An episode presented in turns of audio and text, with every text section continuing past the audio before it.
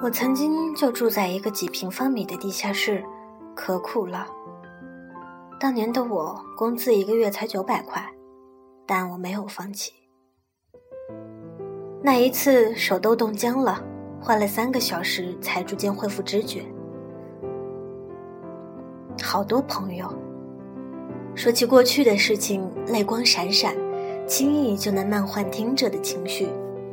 大伙儿跟着一块抽泣，骂自己和对方比起来简直不是人。大伙儿跟着一起鼓掌，反省自己为什么仍然不能成功。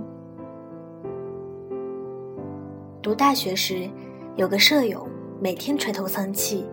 你稍微对他表示一下关心，他就说自己陷入了情绪的低谷、人生的低谷、学业的低谷。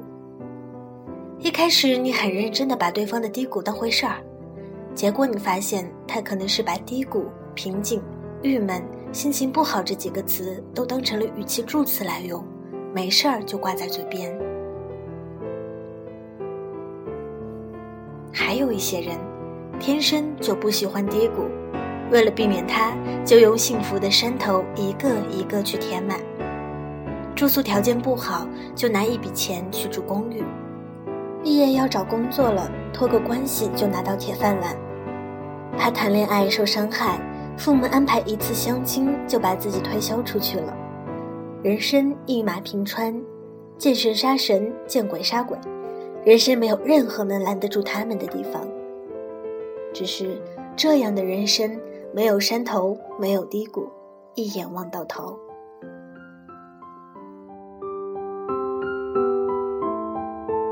年轻的我们分不清什么是好，什么是不好，什么是境遇糟糕，什么叫工作瓶颈。或许在成长的道路上各有各的遭遇，但谁也不知道那是你人生中的哪一端。我有个朋友，性格像极了许三多。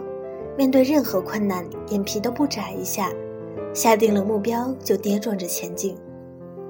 他一直想做一家公司，开始做杂志倒闭了，欠了好几百万，后来做公关积累了一堆的关系，但也没有赚到钱。来来回回折腾，朋友们都在背后笑他人生挫折，他笑着说没关系，起码每一次失败都找到了原因。所以他觉得那不过是他下一次成功到来的试运行而已。过了几年，他转做品牌代理，把过去几年的关系和资源整合在一起，第一年便盈利还钱，成了圈内品牌代理的佼佼者。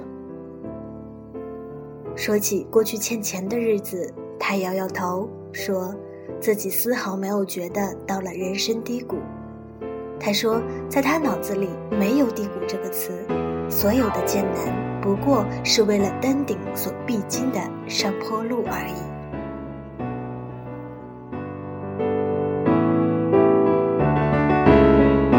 如果你停止，就是谷底；如果你还在继续，就是上坡。这是我听到关于人生低谷最好的阐释。多数的成功者都具有一种。钝感力，他们不会被糟糕的境遇影响，他们内心永远有一件值得沉迷与付出的事。这种力量足以打败比他们更聪明的人。为什么我们总看见那些成功人分享他们过去的种种不堪，说起过去感慨连连？并不是他们在炫耀，而是在当时的处境，他们根本来不及感叹。直到今天站在岸边，想起过去，才安安心心、平平静静地说一句：“对啊，那时确实是一个低谷。”